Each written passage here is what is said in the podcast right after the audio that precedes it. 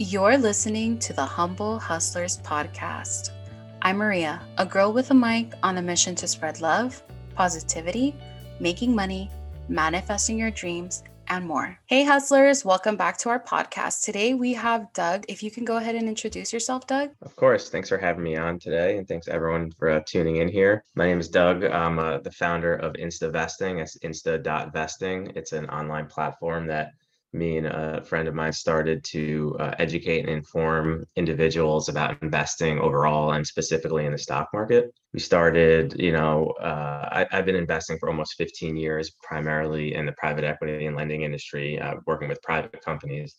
And over time, realized that I love the industry and love working with businesses and evaluating, you know, companies' net worth and kind of the future uh, uh, projections of the business and industries overall.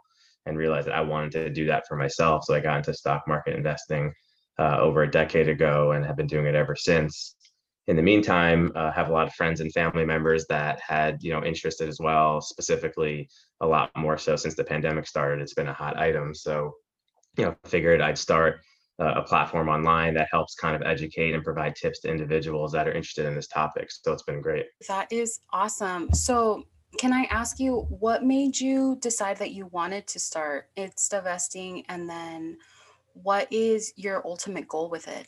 Absolutely. I've always had a passion for teaching individuals. And I think one thing that bothers me is that our education system nationwide doesn't cover topics such as, you know, finance, investing, savings, um, you know, the things that we talk about. And it's so important for individuals uh, coming in, coming out of college, or, you know, in their twenties and thirties when they're trying to raise a family, buy a home, and, and save for the future. And, you know, eventually we all want to retire.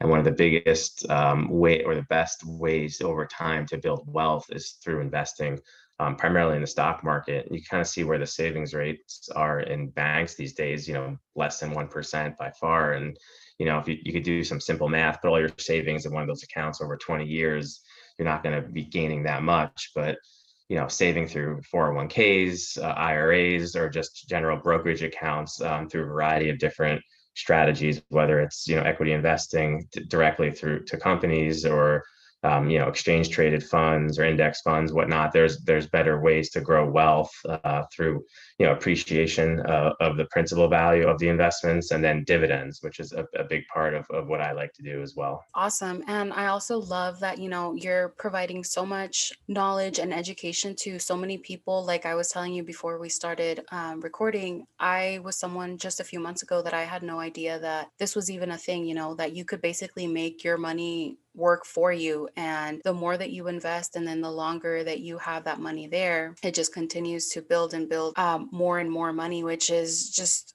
so mind-blowing to me, because like I said, I was someone that was completely unaware that everyday people like myself could do this. I think there's always that like misconception that you need like thousands and thousands of dollars to start. And I think now with so many platforms, whether it's for the good or it's for the bad, for someone out there that, you know, is new to investing, what are some of the platforms that you like to personally use, or that you recommend for people to start with as far as investing goes? Yeah, as you mentioned, there's so many out there, and they're they're all very similar. You know, most of them are no fee tradings. Um, all of them have Pretty, pretty much all of them have phone apps. I personally use Charles Schwab, but uh, you know, this is not an advertisement for them. There, there's literally dozens of them. You know, Fidelity, E-Trade, Robinhood, Webull, um, you know, the list goes on. So I think it's less about which app you use. I think it's just about getting started, because, you know, as much as you can study in a textbook or talk about what stocks you want, when your own money is put in there, it creates a little bit of a Um, a mental learning curve. Uh, you know, when you kind of go through market corrections and bull markets, and you're making money, you know, things pull back. There, there's nothing, um, nothing that can teach you how you feel in those situations, unless your own money is at risk, if you call it, because obviously there is a certain level of risk, and you need to be able to understand the emotions of the ups and downs of putting your money in. And I'd say to new individuals that are getting involved, there's one thing that's great that the um, brokers, brokerages are rolling out called fractional shares. So what happens is, you know, you don't have to buy a full share if you don't have the money or the wherewithal to do it out of the gate. You can start really small. And, and a perfect example is Amazon. one of the favorite stocks out there. It's over three thousand dollars a share. That's a lot of money to put in, especially for a new investor. Um, if you're younger or whatever, any age, just in general, it's a lot of money. So what you can do is buy a fractional share where you're buying, you know, one one hundredth of it, and you could literally put in twenty or thirty dollars and get a certain percentage of an one share. And you now are invested in that stock, and the change in value is replicated by what the Amazon stock is doing.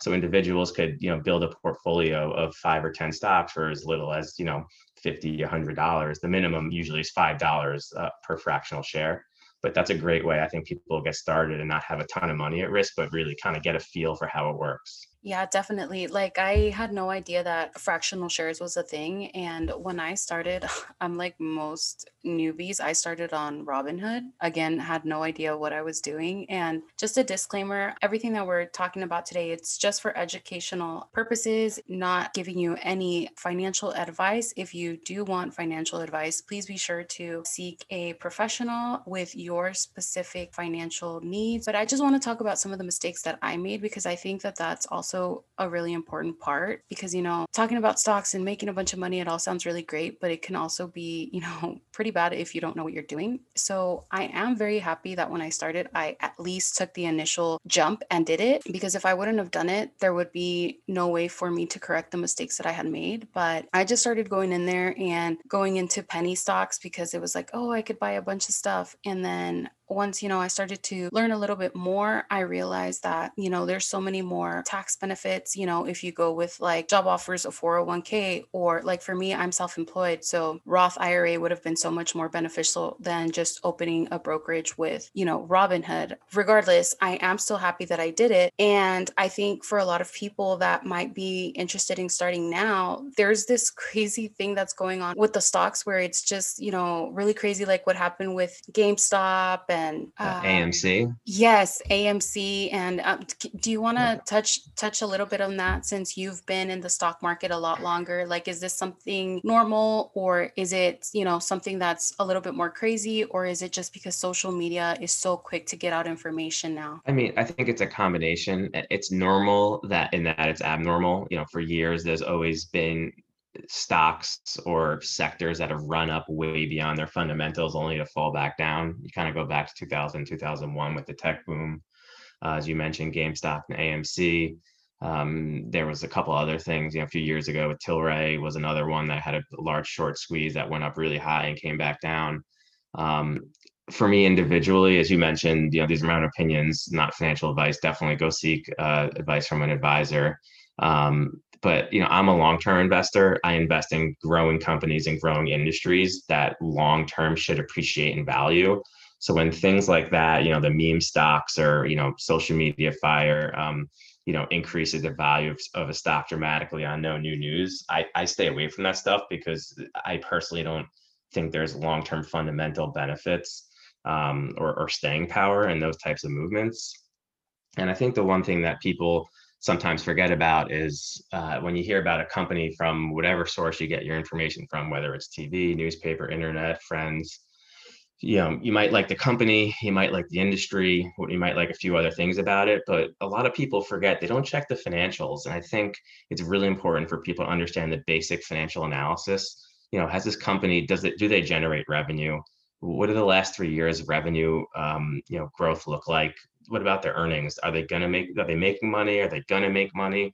A lot of the, the stocks, um, if you actually go back in history and look at some of the ones that have run up high and fall down low, uh, they don't have great trajectories when it comes to revenue and earnings. And the way I think about it personally is if a company is growing its revenue by thirty percent a year for the last four years and the same thing with their earnings, and the industry is strong, and I think ten years from now, the industry has staying power, like this company has to increase its equity value and thus its stock value over a ten year period, right? If all those factors are aligned. So I personally stay away from companies that don't have revenue or continue to increase their earnings loss every year if they continue to lose more and more money. Um, I know some companies like Amazon was, you know, the the poster child for a company that lost money for years and years and eventually was able to turn a profit. And that was one of the best performing uh, stocks in, you know, the history of the stock market. So a lot of people have that in mind and think, you know, this could be the next Amazon, even though they're losing a ton of money year after year. Um, but I think it's something you have to be careful about, because there's so many wannabes and only a few that actually have the ability to execute and, and turn to something great. So, you know, I focus on the industry, the company, the stock performance, and try to stay humble and not try to catch on these social media or whatever, you know, blazes that, you know, pump stocks up really quick, only for the most part to fall back down at some point in the near term. Yeah, definitely. And I think Reddit has definitely been one of those uh, social media platforms that has been, you know, pushing all kinds of meme stocks and or stonks, whatever they call it now. And, you know, I think that that in a way, like I said, it's great that, you know, investing has become more and more readily available to people. I think, uh, especially like with so many people pushing Robinhood and Acorns, but then again, it, you know, like you said, educating yourself and then checking the financials of these companies that you're investing in is so important, because like how I mentioned in my case, like I started losing so much money because I wasn't doing my due diligence in actually researching. I was just going off of, you know, whatever I saw, you know, we're trending on like on Robinhood or, you know, maybe on Instagram. And at the end of the day, you can only go so far with somebody's advice. You definitely always have to do your own due diligence. It is your money, so it is going to affect you. And I love how you shared some of the things that people should be looking for when they are doing their research on companies that they are potentially interested in investing in. What are some of the websites or platforms that you like to use to do your research? Yeah, it's a great question. So I actually have a separate email account. I have two email accounts, a personal email account, and then what I call an information aggregator email account, where I probably have ten different sources that pushes, you know, information to me on, on the stock market, on companies and industries.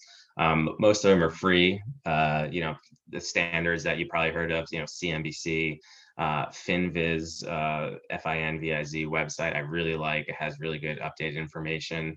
Um, your online broker, Schwab, has a ton of great resources. I, whatever broker you're a part of, you know, search a little bit in there. There's stock screeners in there where you could go in and search, um, you know, five thousand stocks and, and kind of narrow it down by, you know, industry, index, revenue growth, earnings growth, dividend growth, whatever you want to kind of narrow it down. And, you're, and then you end up with a list of forty names you could kind of dig into and decide which ones you like. Um, and then there's some, you know, paid for services out there. I don't want to mention any of them uh, individually, because there's no favorites of mine. Um, there's some of them you could kind of, you know, for fifteen or twenty bucks a month, you got a subscription, but I don't even think you need those these days. There's so, there's so much open source information out there, but I think the key is to find a reputable source where the information coming in um, doesn't have a, an opinionated spin on it. You want kind of fact-based information on what's going on in certain companies and certain industries, and you need to create the opinion yourself.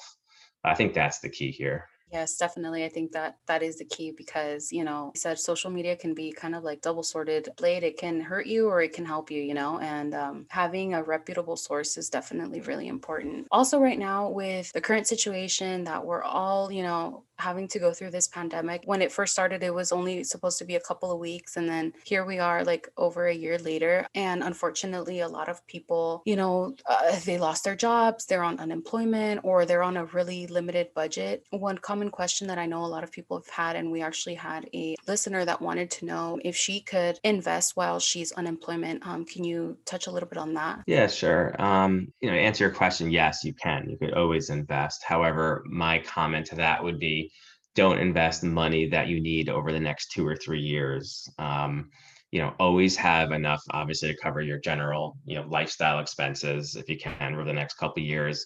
Always have that emergency fund. You never want to put money in the stock market that um, you'll need to pay, you know, expenses for living over the next couple of years.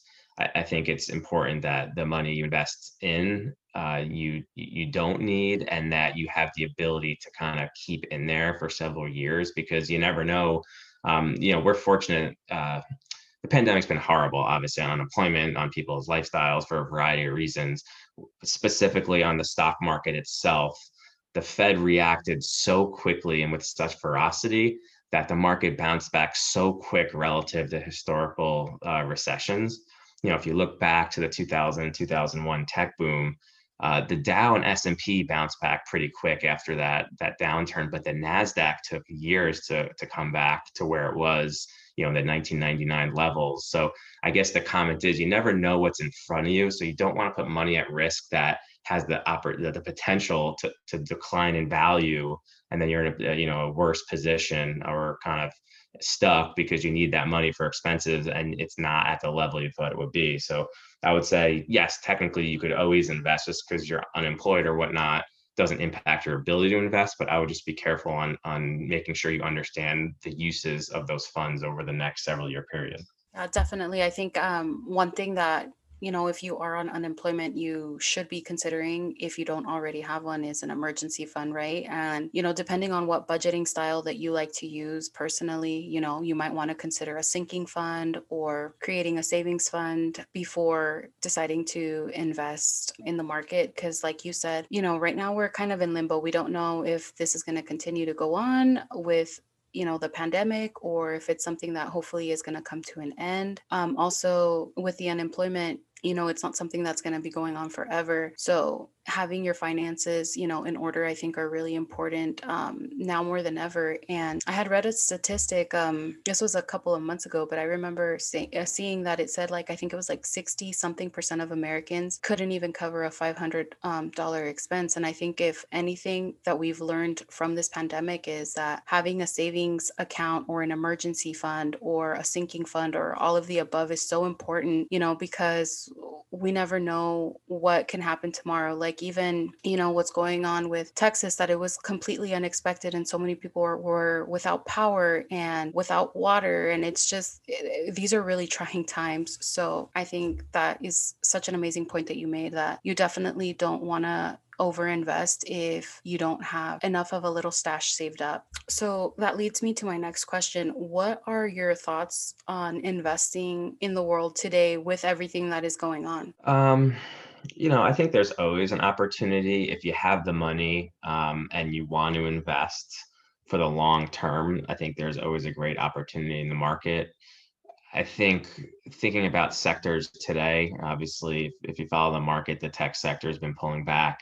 And the cyclicals, um, you know, all the the back to normal life um, stocks have been have been getting an uptick. I call it the beach stocks. Uh, you know, bookings, entertainment, uh, airplanes, casinos, cruises, and hotels. Those have been picking up. I think over the next, you know, year or two, those are gonna, you know, perform really well. Um, the tech stocks, I think, will probably have a pullback over the next six to twelve months as people leave their houses and decide to put away their devices and Um, you know, maybe start going back to the office a little bit and don't have to rely on, on some of the at-home devices. Uh, so there might be a little bit of a pullback, but the long-term trend on the tech sector is obviously, um, you know, something that I think is really strong. So, you know, if not to try to, it's not time, it's not timing the market, it's time in the market. Um, however, just understanding, you know, what's going on in the world over the next six to twelve months could impact the decisions you make in terms of, you know, if there's some industries you want to focus a little bit more of your investing on, or just kind of stick with the, you know, the standard E T Fs that are a basket of stocks, and you could kind of get a little, you know, diversification across this, all the sectors simultaneously. That's always, you know, a positive way um, to, to invest in, in the kind of U S economy overall. Definitely. I think E T Fs are something that's a little bit also more uh, beginner friendly, right? You can invest whatever you can and then just allow the stock market to basically just do its thing. Correct. Yeah. I mean, you know, you could do index funds. Um, you know, the, the two most popular ones are S P Y and D I A that follow the uh, performance of the S and P five hundred and the Dow Jones Industrial Average. So those are broad market index E T Fs that you invest in the D I A, you get um, exposure to all thirty of the Dow Jones stocks, you know, as little, you know, if you use the fractional shares that we covered on our Insta.Vesting account on Instagram, we did a, a little overview on that last week. You could put as little as five bucks into it. And now you have access uh, or exposure to the, to the broader market. Um, and then from E T F's perspective, there's all sector E T Fs, right? So if you specifically have an interest in certain sectors, whether it's, you know, airlines, technology, um, energy, uh, electrical vehicles, uh, gaming, casinos, video games, whatever sector exists, there's usually, you know, a few different E T Fs that essentially um, combines a basket of stocks that are exposed to that industry. And kind of like you said, you don't have to be a stock picker. You just say, I want to invest in this end market or this industry. I'm going to buy the E T F. Um, and then through virtue of buying that E T F, which is kind of a public, publicly traded stock itself, you then get exposure to all the stocks in that industry. I love it. You're dropping nothing but gems right now. Guys, if you guys are not following Doug, you are missing out. I mean, you guys are listening to him talk right now. He is dropping nothing but facts. I highly suggest uh, going to go check him out and make sure you guys follow him. Show him some love over on his page. And I have one other question. It is a little bit of a touchy subject for some people. Some people are all about it. Some people can't stand it. What are your thoughts on cryptocurrencies? Good, good question. Um, so I just did a post on Insta.Vesting, I N S T A dot V E S T I N G, just to spell it out, um, for people two two days ago, or it might have been yesterday, because I had a lot, I submitted a request to my followers to see what topics they wanted me to cover, and, and that came up uh, a lot. Um, so when I think about investing in companies, I think about um, you know the equity value over time, and Uh, if they're going to continue to grow, um, the company will become more valuable. And, you know, how is something more valuable impact, you know, stockholder? Well, the price of the shares go up, which, you know, kind of leads to the overall equity value of the business. You know, Amazon is so expensive because it's a great company. And if someone wants to buy that, um, you know, it's going to be worth, you know, whatever it is today, a couple trillion dollars or, or whatnot. The thing about cryptocurrency is there's no it's not a company. It doesn't generate any cash flow or service. It's it's essentially supply and demand. That's all it is. Now, my concern about it, uh, once again, to go back to my post, because it was like it was the first slide, is that there's eighty-five hundred cryptocurrencies across the world right now. Obviously, the two biggest ones, Bitcoin and Ethereum, are the most talked about. Bitcoin specifically, I personally, it's it's a little conflicting, because you have big companies coming in talking about it and, and how they want, you know, they think there's a future for it. And there might be a future, especially when it comes to international transactions. Um, it's definitely helpful from that perspective in terms of making it easier and providing anonymity and kind of um, decentralization from the governments. However, it always comes back to the governments, right? Like, governments want their hands in everything. I find it hard to believe that, like, if this gets so much attention and, and traction, that the government wouldn't come out and say, oh, um, we're going to create, you know, Fed coins, and people in the U S are going to have a tax advantage by using Fed coins. And we're not going to regulate it, because the whole, you know, benefit of cryptocurrency is that it's, there's deregulation. The governments don't control it, but we're going to tax it and we're going to manage it. We're going to monitor it. Um, There's been no talk of that. That that's just me kind of providing an opinion. I just, I think it'll be a challenge for it to get down to the day-to-day transactions. And on top of it too, for Bitcoin specifically, uh, the way the source code was created, there's a maximum of only twenty-one million Bitcoins that could ever be used in the world. And you have billions of individuals in the world, right? So just intuitively as a human being, you're like, I'm, I'm going to go and buy a Coke from a store. Am I going to, you know, use one one hundred thousandth of a Bitcoin to do that? Um, you know, maybe the apps will be set up where mathematically you don't have to do that calculation. It kind of breaks it down on a per dollar basis. It's just, it seems like with the oversupply of cryptocurrencies on the market, the fact that governments like their hands in everything, and this is a way for them to not have that, which I don't think they'll be happy with. Uh, as you saw, Fed um, Yellen yesterday was saying that she's a little concerned about cryptocurrency. They're already kind of, you know, putting the flags in the ground that they're not huge supporters of it, um, although they do recognize that it's gained some traction. At the end of the day, uh, it'll be here. Uh, I'm not a huge uh, proponent of it. I-, I like it as a service. I'm not. A, I don't like it as an investor, because I like something tangible. I like a service, a product. I like revenue. I like cash flow generation from companies. And you, you can't really get that from cryptocurrency. So, um, you know, not for me personally. Um, we also did a poll um, for all my followers on Insta.Vesting. And I think it was about eighty percent of the individuals that follow me do not hold cryptocurrency, which I was actually surprised. I thought it was going to be closer to fifty-fifty, but I uh, just thought that that was an interesting tidbit just to lay out there, that it was more eighty percent that did not Um, have cryptocurrency in their portfolio. You know, I think you bring a really good point, especially when you said Fed coins. Um, I mean, it already sounds like it should be a thing. I feel like you're so on the money with that. I have a, a couple of platforms where I sell online. And I remember there was a time that I wanted to start selling on Amazon. And it's like, you have to jump through a lot of hoops to be able to become a seller on Amazon. And I remember looking up videos of people that were already selling on the platform. And Amazon basically did that. If there was um, a small business that was doing really well, and whatever it was that they were selling, what they would do is they would just make Make it part of the Amazon basics. And then, you know, they would put their listings at the top. So, I mean, I think what you're saying completely makes sense. You know, of course, the feds are going to want, you know, part of everything. And if crypto is becoming something that it does continue to become more and more popular, why wouldn't they do that, right? Yeah. And I think one other thing too, right now, the I R S categorizes um, cryptocurrencies as property. So if the value of it goes up and you sell it, you have to pay capital gains taxes on it. And like, think about that. Like you have American dollars in your bank account or, you know, cash in your hand. If the value of it goes up, I now owe taxes on that when I go use it at a store. So Um, great for the government, right? They're making a ton of money this year, probably on tax returns because the value of Bitcoin has gone up so much, but you can't have that on a currency um, long-term. And do you think the I R S would waive that property uh, designation and give up millions and millions of tax dollars at some point? I just don't see it, but we'll, we'll see, I guess. It makes no sense, you know, uh, Uncle Sam and all the big, all the big guys, they, they need their cut. So yeah, I think unfortunately they do. Yep.